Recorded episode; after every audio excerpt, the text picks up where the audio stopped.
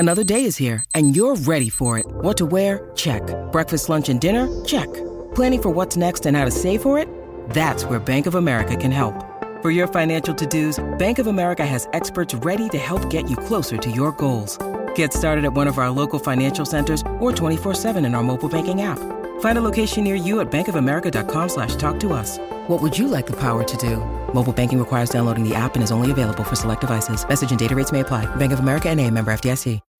When you need mealtime inspiration, it's worth shopping Kroger, where you'll find over 30,000 mouthwatering choices that excite your inner foodie. And no matter what tasty choice you make, you'll enjoy our everyday low prices, plus extra ways to save, like digital coupons worth over $600 each week. You can also save up to $1 off per gallon at the pump with fuel points. More savings and more inspiring flavors make shopping Kroger worth it every time. Kroger, fresh for everyone. Fuel restrictions apply.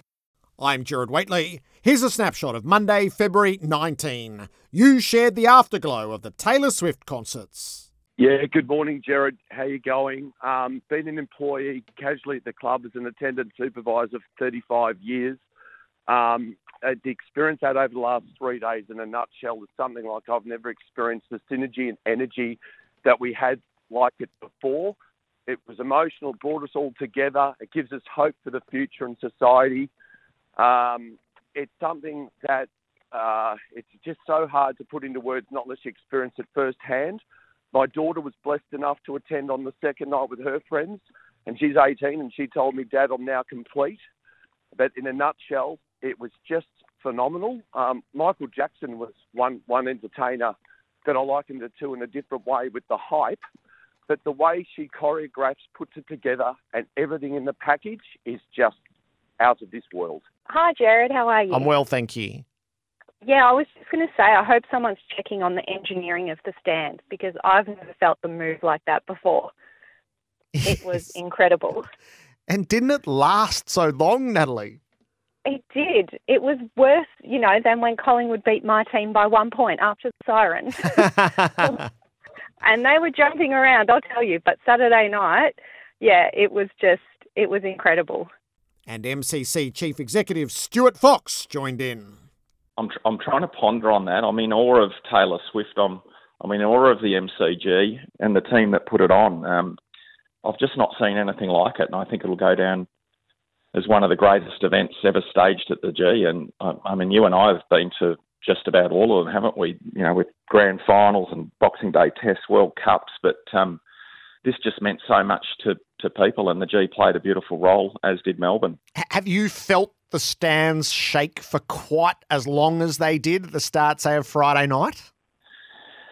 Never, ever have they shaked like that before. I was actually a little nervous going. I did check with my facilities manager, Peter Wern, and just said to him, "Look, are we all right here?" But apparently there are expansion joints, and it's very well built. But I've never felt it move like that. Peter Ryan on the course back for Melbourne star Clayton Oliver.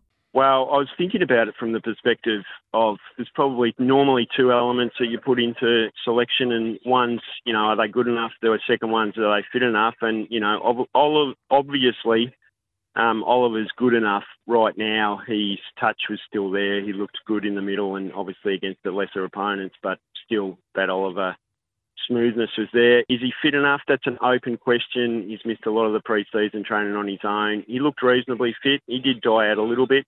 But the third component, obviously, is there is a range of experts, including the AFL, medical experts, the footy department, who are all looking to work out when a return to senior football is going to support Clayton best and help him best. And that's an open question that none of us really have the answer for. And everyone's hoping and trying to set him up for a season where he can have continuity. Nothing worse than him coming back and either getting injured or having to go out. Or, it's not unsurprising if that does happen, but ideally he can hit the season in the AFL with a bit of momentum, whether that's opening round or round five.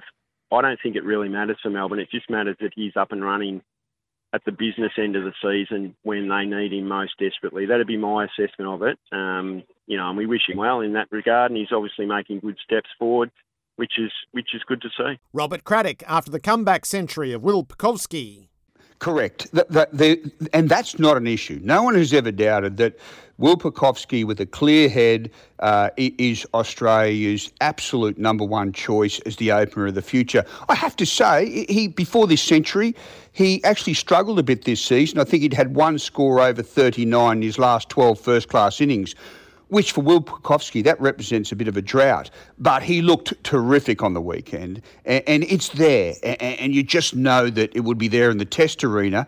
And really, you know, he can do it. But I just hope they don't rush him, Jared. I'd like to see him really see if he can leave this issue behind over a period of not just sort of weeks, but months, and just get into a vein of form where he's got 100, then 50, then another 100. Like, be the batsman that we know he can be in the Shield arena, full of confidence. And maybe when Usman Khawaja retires, that's when I think he's got to be ready, because Steve Smith's anchored in there for the time being as an opening batsman, and the plan is for him to stay there indefinitely. Khawaja won't last much longer, and I just think the thought of Pucovski and Smith opening is a really nice one for Australia. And jockey James McDonald shared the emotion after the passing of Verry Elleegant. Good morning, mate. Yeah, it was unbelievable to receive the news early this morning. Obviously, Bray gave me a call, and just doesn't feel real, to be honest with you. I don't really get too emotional, but it actually brought a little tear to my eye at a pretty big soft spot. She arguably gave me my greatest day on a racetrack in my life. So for her to be gone so early, it's really sad, and she's such a great horse, and she wore her heart on her sleeve every time she put her foot on a racetrack, whether it was track work, trials, race days. She just gave her all. So incredible race mare, and just gone so too early. Yeah, so she was one of the special ones for you, James. She is a special one, I think. I think any horse that can win our greatest race on turf in Australia is a special horse. She carried amazing weight that day. She won with great authority, and I think it was to this day, I think it was her best performance, well-rounded, executed 2-mile performance I've been on. It was the most smoothest run. It was just like angels were with us, you know. Like, it just was so smooth, and she demolished them. And yeah, obviously, I've actually just gone back and looked at some scenes. Like, it was surreal. It was incredible. And she's the one that gave me that moment.